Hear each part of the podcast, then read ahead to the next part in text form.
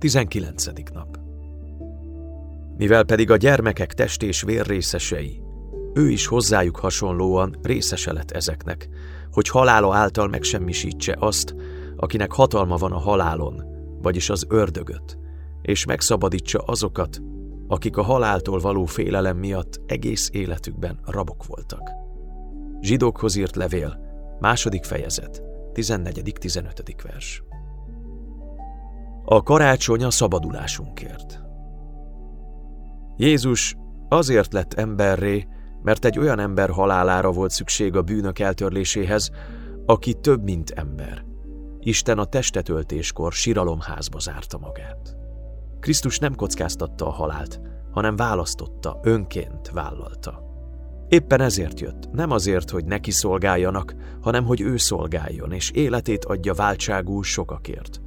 Márk 10.45 Nem csoda, hogy a sátán megpróbálta eltéríteni Jézust a keresztől, a pusztában. Máté 4, 1, 11. És Péter szavain keresztül, Máté 16, 21, 23. A kereszt a sátán megsemmisülését jelentette. De vajon hogyan semmisítette meg őt Jézus? A zsidók 2.14 szerint a sátánnak hatalma van a halálon. Ez azt jelenti, hogy a sátán félelmetessé tudja tenni a halált. A halál hatalma az a hatalom, amely a haláltól való félelem révén rabságban tartja az embereket.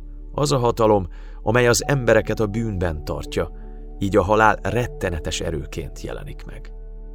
Jézus azonban megfosztotta a sátánt ettől a hatalomtól. Lefegyverezte őt. Elkészítette számunkra az igazság páncélját, amely képessé tesz minket, hogy megálljunk az ördög kárhoztatásával szemben. Hogyan tette ezt?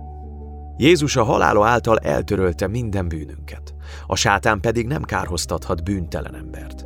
Miután bűnbocsánatot nyertünk, végre romolhatatlanok vagyunk.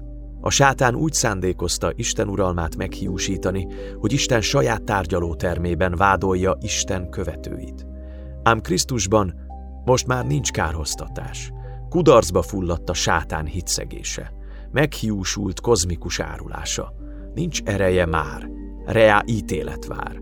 Átszúrta őt a kereszt, és nem sokára kiadja a lelkét. A karácsony a szabadságért van, a halál félelemből való kiszabadulásért.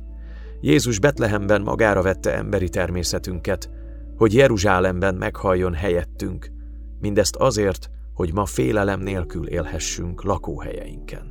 Igen, félelem nélkül, mert ha megszűnt az örömünkre leselkedő legnagyobb veszély, akkor miért bosszankodnánk a kisebbek miatt? Hogy is mondhatnánk, a haláltól nem félek ugyan, de az állásom elvesztésétől igen. Ha a halál, tehát testünk vége, amikor megszűnik a púzus többé nem félelmetes, akkor szabadok vagyunk, valóban szabadok. Krisztusért és az ő szeretetéért szabadon vállalhatunk minden kockázatot a nap alatt. Többé nem vagyunk a félelem rabjai. Ha a fiú megszabadított titeket, valóban szabadok lesztek.